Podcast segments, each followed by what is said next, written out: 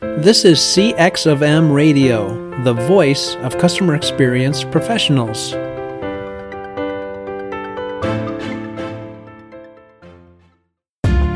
Welcome to another episode of Press One for Nick. Your host, Nick Glimsdahl, is the Director of Contact Center Solutions at VDS. Through conversations with customer service and customer experience leaders, Nick and his guests exchange insightful stories, best practices, and invaluable lessons they have learned along the way.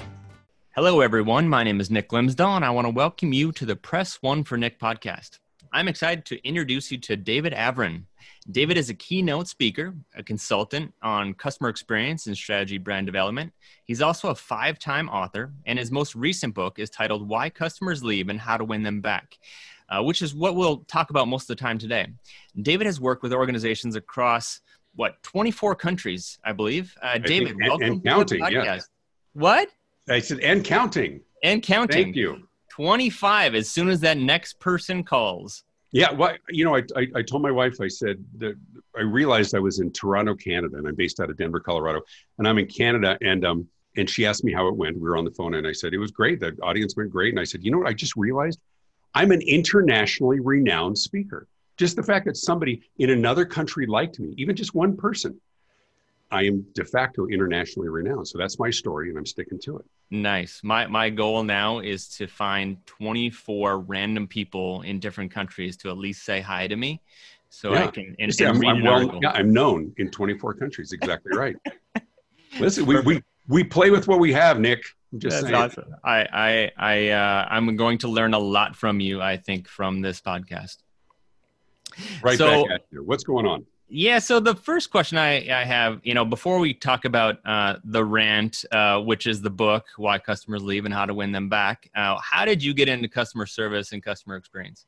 You know, it was it was an interesting sort of a journey. I spent 20 years teaching and talking and writing books about marketing and branding. Mm-hmm. How do you stand out in a very competitive marketplace? We're in a kind of an interesting time. Everybody's good, right? If you weren't good, you'd be outed pretty quickly on social media Yelp and TripAdvisor and Rotten Tomatoes and Glassdoor, it's an interesting time because the internet outs underperformers, right? Yeah. And so I spent years and years working with organizations, traveling the country, writing books. I wrote It's Not Who You Know, It's Who Knows You. And I wrote Visibility Marketing.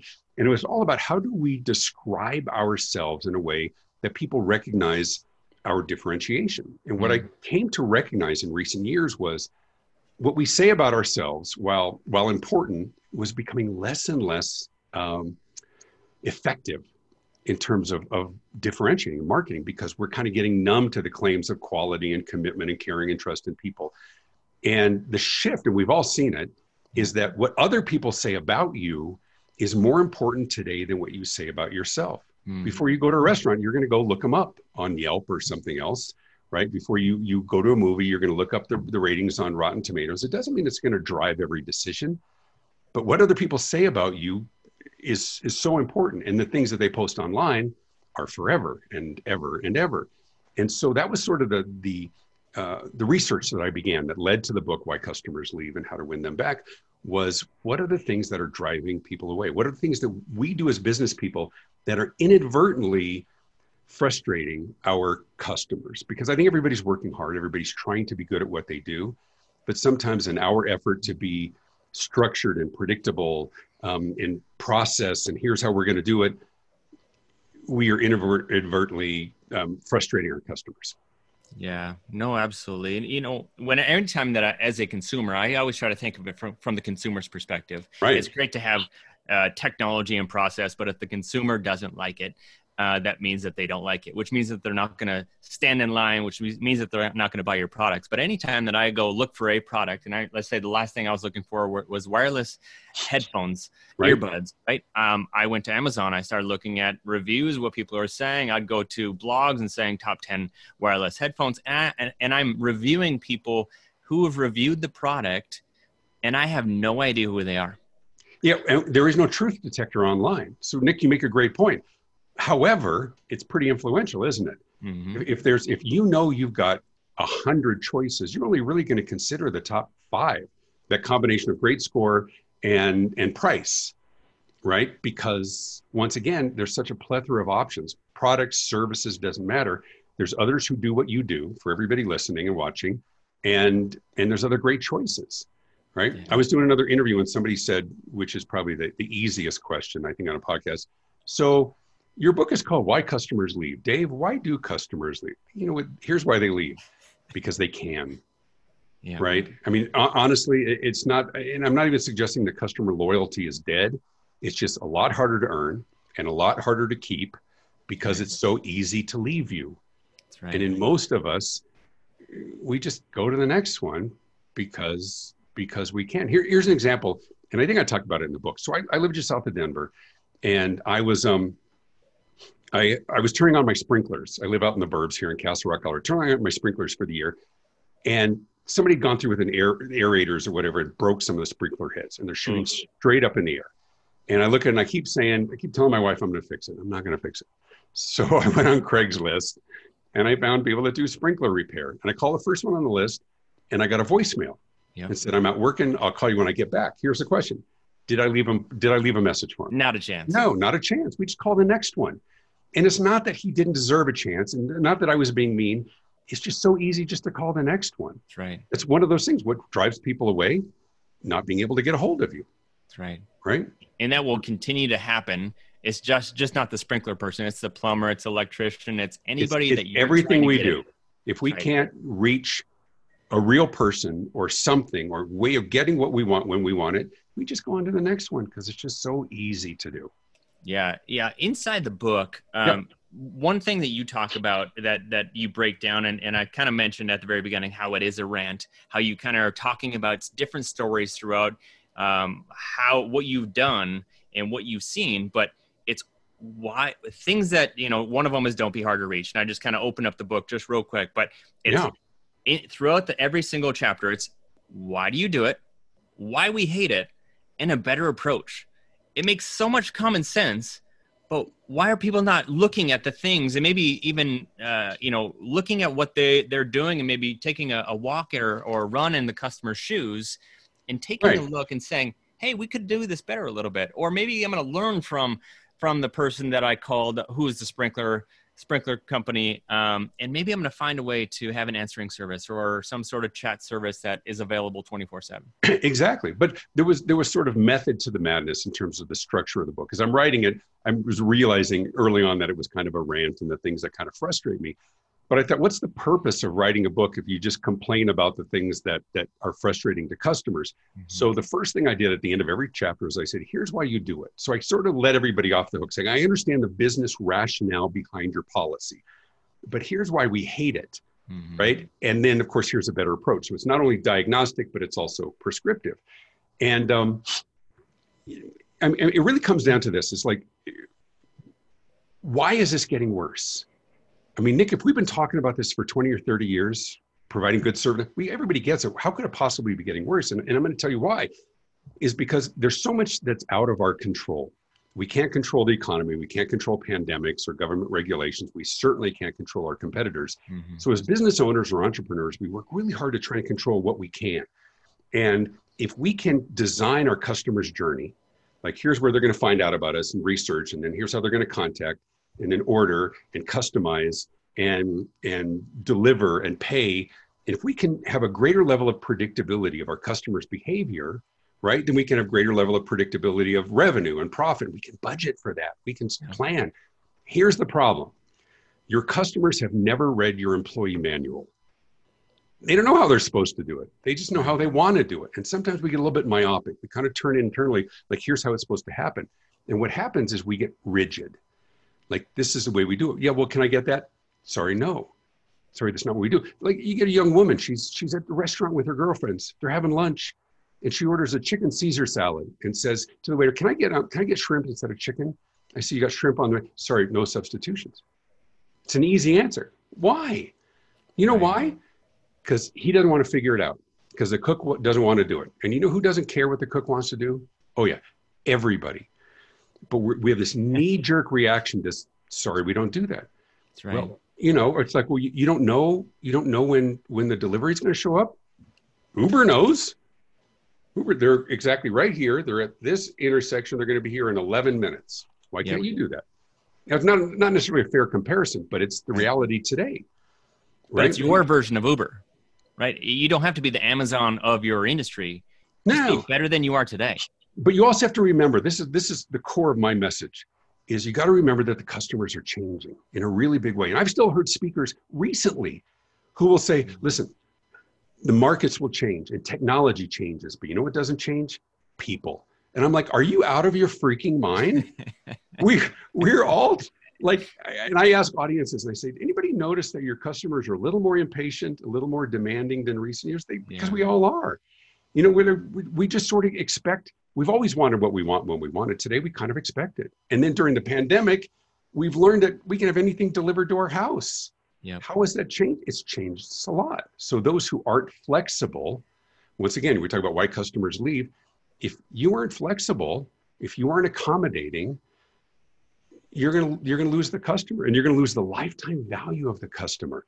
That's when right. you could have easily said yes to something you know, it's a little bit extra work, take a little bit. Sure, customers love that. Love it. Yeah, but but the but the the total lifetime value of that customer is invaluable to the organization. Could but if huge. But if the employee is not measured on it, right? If they're not measured or focused on what their customers yeah. or the metric is, then they're going to just put their horse blinders on and, and just do best effort because that's what, what potentially. It's a great point. It's a great point. What they do is they do their job because mm-hmm they have a mistaken belief, and this is management's problem, that their job is to do their job. and the really, reality is their job is to build a business. Let me give you another quick story. So I'm at Chicago O'Hare Airport, and I'm on one of the concourses. I'm between flights, and I'm having lunch, and I'm sitting at the railing at one of these restaurants, facing out to the concourse, full people watching. And really close to me, off to the right, is the the hostess. And so a guy comes up, asks her a question. She shrugs and shakes her head. He leaves in frustration. Next person asks the same question leaves in frustration. A woman goes up there. She says, No, sorry. Now, what was the question being asked? Now, you will not be surprised to learn that it's the number one question asked at airport restaurants. And that question was Do you have a seat next to an electrical outlet? Right? Right. Everybody's got to charge their stuff. Yeah. So I sat there. They probably lost $800 in business just in the 45 minutes I sat Jeez. there. Now, here's the question though, because to get back to your point about what her job is do you think she passed that information on to her manager? Not a chance. No, because it's not her job. And here's the thing, and I'm not criticizing her because she was awesome. I watched her because I thought, well, that's an easy out. She was really good. But in her mind, her job was to get people seated, move the tables, as opposed to building the business. Now, I would assume by this point, they probably wired up all the tables and everything else, certainly as the airports were closed, whatever, to do that. Yeah. But it is a mindset. And it, the mindset is, is our job is to to please the customer, to um, to be remarkably easy to do business with. I hear a lot of speakers talk about creating wow moments. That's customer experience today. Is creating wow moments. How many of us have business models that lend themselves to wow moments? Sometimes just being remarkably easy to do business with, just being able to reach a real person um, simply if you wanted to do so, getting a, an answer to a question, whether it is through a chatbot or an FAQ or something, but easily and simply um, instead, we try and drive people to do business to make it easier for our staff. Right. Yeah, it comes Crazy. down to to solving their problem in the least amount of effort possible. Yeah, like, least amount for them. But, yeah. But, but, there's an opportunity, isn't it, um, mm-hmm. during any challenging times, during the pandemic and others, to look inward and saying, how can we sharpen our saw?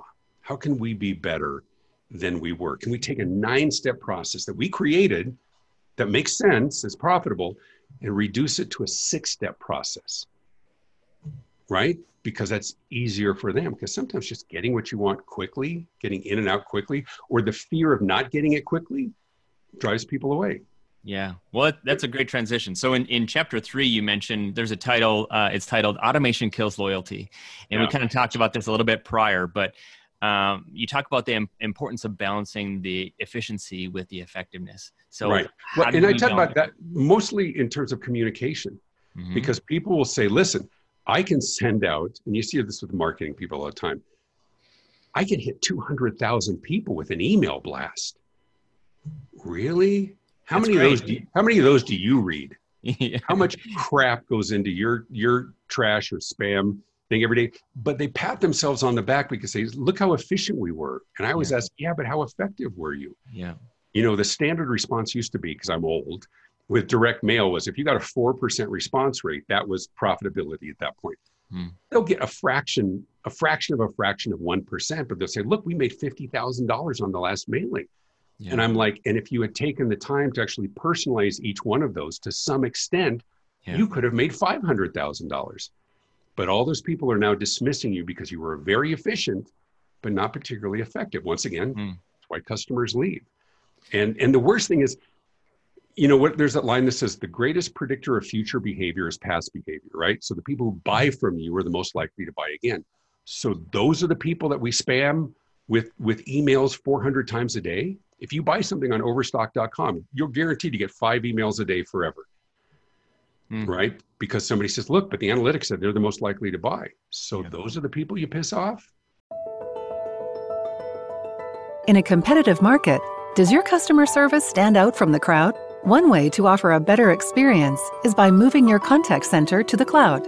But with so many options to choose from, how do you know which solution is the best for both your business and your customers?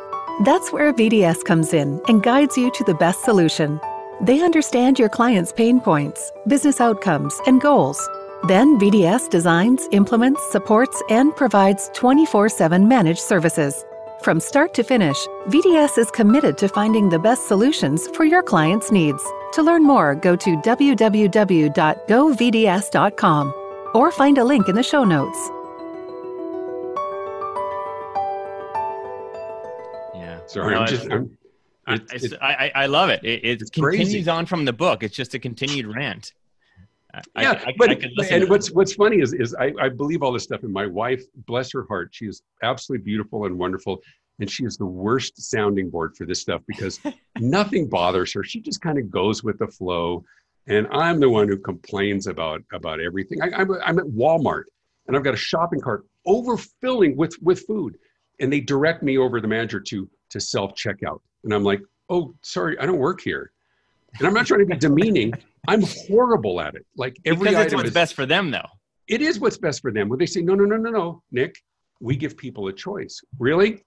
You have one staff lane with nine carts waiting, and you have 22 mm. self checkout. It's not a choice. It's social engineering. Yeah. And so one of one of the other chapters in the book is about stop trying to make us do your job. Mm. Um, and I understand it's better for them, but what they're not factoring in is that somebody gets so frustrated, I'm just going to go to the other place that doesn't make me do this. Yeah. You know, I'm going through self checkout. I'm horrible. And it just, I mean, there's times I've literally left my food. One time, I, and this, I'm so embarrassed by this, but I got home. My wife's like, Where's, do you need help bringing in the groceries? I said, I don't have any groceries. I thought you went and got groceries. I said, I did. She says, Where are they? I said, They're at the self checkout at Walmart. And she goes, Did you leave them there? I said, Yeah because I got halfway, I got so frustrated. Nobody was there to help me, and I just walked out. Now I know I'm an idiot, but I'm just like, please, somebody help. I had a little, I had a little gun that that scans, and these people like look at me. I'm like shooting everybody with it. Can somebody come help me? But no. Did they pay you per hour per checkout? I don't. I didn't get a 1099. I know oh, that. Oh, you didn't from them, but I don't know. It's just, but but how many people are like you, David? How many people are, well, are enough to affect checkout? their profitability? Enough right. to affect it because most customers, unhappy customers, don't complain. They mm-hmm. just don't come back. That's right. Because we don't have to. Killer. Right. If you're if you're at, at, at Disney, you'll pay whatever their prices are for a hamburger because there's nowhere else to go. You're already inside the gates. Yeah. But for the rest of us, this is if there's a message for you for, for your audience as well, business owners, entrepreneurs, just always keep in mind that your customers have choices. Mm. Sometimes the choice is not to buy from anybody. And any point of friction that is along their journey, walk their journey. Pretend you don't know how it's supposed to be. And if there's anything that holds them up, um, many of them are just going to be gone. And, and the greatest source of lost revenue, this is the most important thing I say the greatest source of lost revenue in your business is the customer you never knew about. Right. Right? They, they drove by and they didn't stop where they came in, they left because nobody engaged them, or they called on the phone and they didn't want to deal with your IVR system and navigate to find when somebody could have actually answered the phone, or or they went to your website. Like you got them to your website, but you didn't provide a phone number. Hmm. You gave them a contact form. Like the evil, like if there's if there's evil in this world besides Yelp, which is really evil, is is a contact form with no phone number. I mean, just give Yeah. them options. I don't mind chatbots. I don't mind all those things as long as there's an option for bypassing that if you want. But people think, oh no, it's great. We'll just have everybody fill out the contact form and then we'll capture their information so we can market later on. Or or hey, even better, we'll ask them some pre-qualifying questions. You know what? I just wanted to talk to somebody. I, I saw a statistic said 87% of people will not fill out a contact form. 87%. Wow. I mean, at least have a chat feature, at least have something. And people don't leave it. It's the same thing because the, the contact form is voicemail of the internet, right? We talked earlier, we don't leave a message. It's like leaving a message because we don't know if they're going to get back to us. Yeah. There's so much technology, there's so much people, non people, whatever. Don't make your people wait. But it, it's 'cause they it's won't. putting in the right technology for the right reason. Yeah. And- well, it's a and balance. Absolutely. Yep. Yeah. Yeah, there's. I heard the the story. Um, quick transition. I heard the story of a of a grandma who, or a, a, a newly a new bride that uh, kept cutting off the ends of the roast of the turkey of the of the roast and putting in the oven. And and the husband's like, "Why are you doing this?" And she's like, "Well, my grandma always did it. It was what's Right. best for us, right?" So she kept asking up until she got to the grandma, and the grandma's like, "She's like, Grandma, you know, why are you cutting off the ends of the turkey or the the roast?" And she's like. Because her mom didn't did. in the pan, right? Oh, I got it. fit in the oven. Right. And so the, the question I have for you, I think you mentioned it in chapter seven, Yeah. is, is why don't we don't want to do business your way? We want to do business our way, right? It's it's Yeah. so why why don't customers get out of that status quo and kind of look at what they've always done and maybe see if there's a different way? Well, you're, you're asking the right question. The reason why they don't is because what they do works, Mm. but it works for them. Yeah. But what they don't realize is, and I'll say, and I say this to audiences, organizations that I work with all the time when I consult, is I said, if your policies were created more than 13 years ago, understand, I mean, which is essentially when the iPhone came out, right? Yeah. That we've like, let me think how much we've changed since then. It doesn't mean that every policy or procedure is wrong. Yeah. Most of them are probably fine. But when you realize what we've gotten used to, because all of us, no matter where you are in business, our greatest role is consumers. We're all consumers, and we're learning to do things differently. And so, just because you have a process that works for you, and it works, if you're Chipotle, it works. Dude, I mean, you line up and you order here, and then you customize your burrito, and then you pay and you get your drink and you sit down. It makes sense. Right. How many of us have a business model that that's simple? Right. And even they have modified and enhanced and look at the line and they just keep revising and revising. Mm. So when I say we don't want to do business your way, it's sometimes it's what you said is that we've had policies we've just had forever. It's just the way we do it. But other ones are that whole thing of shifting. Like I go and bring my luggage at the airport and they, you know, you here, you need to tag your own bag. I'm like, no, you're better. You go ahead. Well, let me teach you. And I'm like, I don't want, I don't want to learn. And I, I sound so elite. I just, what you don't understand is I, this bag has to get where it's going. Yeah. And if I do this wrong, my son was born and they handed me the scissors. Would you like to cut the cord? I'm like, no, I think you have more experience. Thank you. I mean, this is my student. I just met him and I really, really like him. I don't want to cut him right now. You know, I'm just, I'm just saying, I'm just saying. Um, But if, but if you don't like him, you might want to cut him later. Is that what you're but saying? he's actually, he just turned 17 two days ago and, and I want to cut him constantly, but, but that's a whole other conference. Now, if something happens to him, they're going to go back to this recording. Yeah, right. But didn't you say on a podcast that you were going to hurt your son? No, he's 17. Yeah. I Thanks I wanna- I want to hug him. I want to kiss him, and I want to kill him. um, But but but your point is, and I think it's an important one. We get really set in how here's how we do it, Mhm. and we're that way because it works because we designed it, and it really does work. And and I give everybody credit when I when I told you at the end of every chapter, I say here's why you do it. It's to give businesses credit. Nobody's trying to piss off their customers. We're just trying to make a living. We're trying we're trying to do good work. But sometimes the way we used to do things or the way we do things now um, are a bit antiquated in the minds of our customers. Yeah. And if they cause, I mean, how many businesses are optimized for speed of delivery? Like, honestly, it's probably one of the most important things is that convenience factor and the fact that we don't want to wait. Even when uh, we were talking about going on Amazon or something, and, and when I look at multiple, I mean, I always will balance the rating and the price, but I Mhm. also, because I'm Amazon Prime, I look at the delivery date. And if one of them can get it to me tomorrow by noon, and the other one gets it to me in three days, and it's around the same price, it's not even a contest. Yeah. Because I want that instant gratification. yeah. And so it's so actually interesting because important. Yeah, it's actually interesting because Amazon is now providing options. So it's saying, "Hey, we you're you're a Prime member. You can get it to to you tomorrow by noon. However, if you want it and and you're okay with waiting for three days or two days, we'll give you an extra three dollar credit." Yeah, and it's smart because well, what they are is they're customer centric. Mm-hmm. Customer centric says we understand our customers. We're going to talk about we, we go from product centric, where which is our expertise is in what we do, we're really good, and we sell it to as many people as we can perfectly legitimate. But when everybody's good, the opportunities today are being more customer centric. And it doesn't mean customer focused. We're all customer focused, but customer centric is the point you made, which is we understand the changing world and lives and demands and pressures and expectations of our customers. And we try and align how we do business and how we deliver it and the speed and the options to how they want to buy it. Mm. And when we can make that alignment really well, then we've got a really good opportunity of not only surviving but but surpassing our competitors. Yeah, no, I, I love that. You know, in in um, I'm thinking of it, it was in chapter ten. I think you talked about imagine every customer is a first time customer. Yeah. So how do you get your employees to have that perception? That well, I think you, I think you I think you asked you asked that exact question. Yeah. What would you do if this was a first time customer, yeah. knowing that we we never get a second chance to make a first impression? Mm-hmm but sometimes we we spend a lot of time on the acquisition part and the servicing part you know i mean we put so much effort into getting the new customer and a lot less effort on keeping them or keeping them happy that's right but recognize that there's an old line in business and we've all heard it before this says we're fired on the as as providers we're, we're fired on the the last day of every month and we're hired on the first day of the next one every time they mm-hmm. write a check they're saying yes i want to keep doing business with you and so we think about it. It doesn't have to be B2B or B2C, it doesn't matter. That every time we engage with that customer, they're asking consciously or unconsciously, would I want to do this again? Hmm. And so if we have that mindset and recognize that our livelihood is dependent on that, we go back to that, that wonderful hostess at the, at the restaurant at the airport.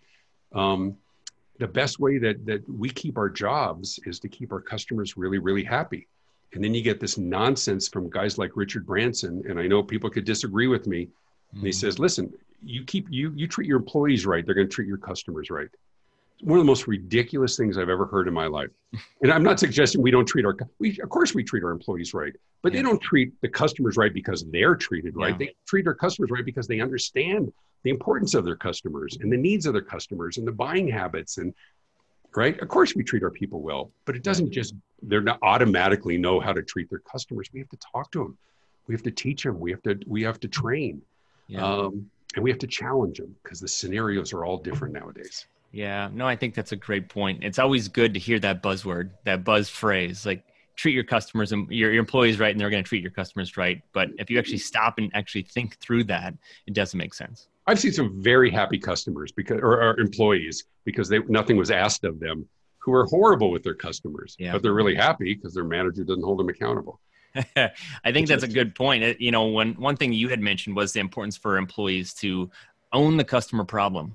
Like you can't yeah. just you can't just you know sit back and say, well, it's not my problem. Why should I care about it? Or but they actually, transfer them or say it's over and whatever. Don't you love it when you're at a retail place and you ask somebody where something is and they take you there Mm. Right? None, none of this is rocket surgery, as yeah. we like to say. And we've been talking about this for a long time. But um, but I also push the experience side, which is how do your customers buy from you? How do they learn about you? How do they customize? And how often do we say no? More mm. often than you think. Yeah. Yeah. So I I, I appreciate that. I, I wrap up every every podcast with two questions. Yep. Um, so so no pressure. But uh, the first one is what book or person has influenced you the most in the past year? Okay. And time sensitive question. All right, I like that. Okay. Yep. And then the next one is if you could leave a note to all the customer service and all the customer experience professionals, and everybody would hear it, what would it say? Okay, let's go back first one. Um, yep. Most influential. Um, Oh, I could absolutely talk to book about books, but if you say in the last year, you know what most influential? This sounds so sappy. Is my wife um, is she went back to school and she got her master's at 51 wow. in organizational psychology. Um, I had said to her, and, and we're we're newly married, second time around for both of us. I couldn't be happier. And I said, listen, it's your turn. You raise your kids. What do you want to do? And she says, you know, I'd love to go back and get my degree. Hmm. So she goes back, gets her undergrad degree and her master's. She gets straight A's all the way through. And she got her master's degree in organizational psychology. And talk about influence. The influence was her work ethic and her focus and her appreciation for the opportunity to do something to better herself. I mean, I was in the process of writing this book and I'm literally complaining every day. Oh, and I got like two more chapters I got to get done for my publisher. I'm like, and she goes, I know, honey. And she quietly cranks out another 20,000 words. and so the fact that she just, you know, I'm the guy that, you know, you know, she, she could have some, you know, break nine bones. And she's like, I'm okay, okay. And I'm like the guy going, I got a paper cut right here. Oh my God, I hurt so bad. I, right. I'm the one who, who, who complains about everything. And she just, there's my biggest influence. I think she just, just a great work ethic, appreciating the opportunity to be better and uh, and embracing it. So that's the best for me. What was the second question? So the second one is if you could leave a note to all the customer service oh, yeah. professionals and or customer experience or both, what would it say? It would say um, it would say get over yourself. that, that, you you you I'm sure you're good at what you do, but you haven't created the cure for for cancer that tastes like chocolate. You're not that good. Um, be willing to question how you do things and because the way you do things isn't the way it needs to be done. It's the way you've done it, probably the way your competitors do it, but you need to challenge your own assumptions that it's the way things should be done. I know this is a really long note, um, but you have to walk your customer's path and ask yourself at every point of contact. I'm going to leave you with this. Ask yourself at every point of contact along your customer's journey could we do it better or faster or smarter or more intuitively or more simply or more promotably or with just with less friction. And most things you do are probably great, but there's a few things that could literally change the game. Yeah. That's a, it's a great way to, to end it. Um, my listeners, you can connect with uh, David Avrin um, on Twitter at David Avrin. Uh, on LinkedIn at David Avrin. And um, you can also buy his book, Why Customers Leave and How to Win Them Back, his new everywhere and in lots of languages. And and I will Instagram Instagram it's the real David Avrin, and that's Ooh. a whole, diff- whole different catfish. So there you go. That's awesome. And I speaking of reviews, I will as of today, since I've I've read it, reviewed it, appreciated it. Uh, not just because you're on my podcast, we'll give it five stars. Uh, so oh, other, one, other people will see uh, how great it is and leave a comment. But uh, awesome. David, thank you so much for your time. Thanks. Can I plug one thing real quick? Please, yeah. I have this new initiative that I've been working on for a year, and I think it's the most powerful work I've ever done. It's it's sort of a, a morning huddle initiative that I would love you to take a look at. Um, it's a way to keep the conversation going in your organization every week for a year. And if you go to the website customerexperienceadvantage.com, okay. take a look at it. I would love to love to hear what you think about it. Customerexperienceadvantage.com. And and, and um, take take 30 seconds and tell us about what that is. Um, what it is, is is actually it's an internal engagement initiative. I, am a real big believer that some of the best ideas are crowdsourced in your own company. Mm. But and we all know that sometimes we get these gems, these great ideas, but they're always sporadic. But if you put that conversation on the calendar every week for 20 minutes, we're going to focus only on one new aspect of our customer and how we engage with them and what's changed with them. So I created this done for you model it's a seven minute video that I record every week. It's not motivational, it's challenging, it's humorous, but it's meant to spark a conversation. So I create a video every week for that seven minutes long, a little facilitator's guide. And it's meant to discuss internally how do we do things mm-hmm. and come to a decision. Here's how we're going to do that in the future. And um, and the, and we're already we launched in January and we're already in Mandarin Chinese. We're already in Hindi for India, and we're in Spanish as well. And uh, wow. and it's it's the most rewarding work that I've done. It's very cool. The the last thing I wanted to mention, uh, which we had talked prior, uh, was how you've transitioned, obviously. Uh, to the current circumstances from physical keynotes to virtual keynotes. Talk a yeah. little bit about that if somebody's interested in learning more sure. about what you do. Oh, I appreciate that very much. Uh, you know, I'm, I'm, a keynote speaker. I've spoken in 24 countries around the world, but of course, during the pandemic and then uh, hybrid, whatever afterwards, that some of us, and I know that Nick feels the same, that we've really made a commitment to doing it on a higher level. So we've all kind of turned into trainers to an extent. So I speak and I consult and I do virtual sessions, but I made a commitment to doing on a higher level. So I built my own virtual presentation studio. And it's not about the technology, it's about doing something better than a webinar or Zoom fatigue. And um, and it is there. So look me up on YouTube. There's a video, and I, I should have a, probably a better a better link for that. Actually, I'll give you a link, and you can put it on your uh, when you post this podcast for my it's two and a half minutes to show what I do virtually. But you're you're kind to give me the opportunity to promote that. Yeah, absolutely. And and he will uh, send me the link, and I will make sure that it's up uh, and available. Uh, but the title is "No More Boring Virtual Meetings." Uh, customer experience speaker David Avrin raises the bar. So, um, if for some reason um, uh, the the link doesn't work, you can at least uh, search it and, and find yeah, it. Or, or reach out to me. I'm just easy to find at David at davidavrin.com. You can send me an email. I, I correspond with people all the time, but but virtual meetings don't have to be boring. And if you uh, and you want to engage in real conversations with your team, but you don't have the option of doing it, um, bringing people into a different city, um, there's some good opportunities virtually. Great, David. Thank you so much. For hey, thank you, bud. Hey, listeners, can you think of one person who would benefit from the information you learned today? If so, please consider sharing it with them by giving them a link of this episode or directly from your app. And last, if you'd like to receive all the quotes and book recommendations from all my guests, go to pressonefornick.com forward slash podcast. Thanks for joining us for this session of CX of M Radio. Be sure to rate, review, and subscribe to the show and visit cxofm.org for more resources.